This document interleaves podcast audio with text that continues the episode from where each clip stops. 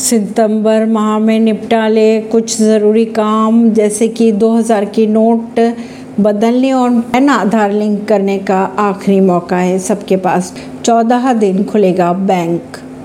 सितंबर का महीना आज से शुरू हो चुका है। इस महीने में डीमैट अकाउंट का नॉमिनेशन भरने और दो हज़ार रुपये के नोट बदलने जैसे ज़रूरी कामों की डेडलाइन ख़त्म हो जाएगी इसी माह।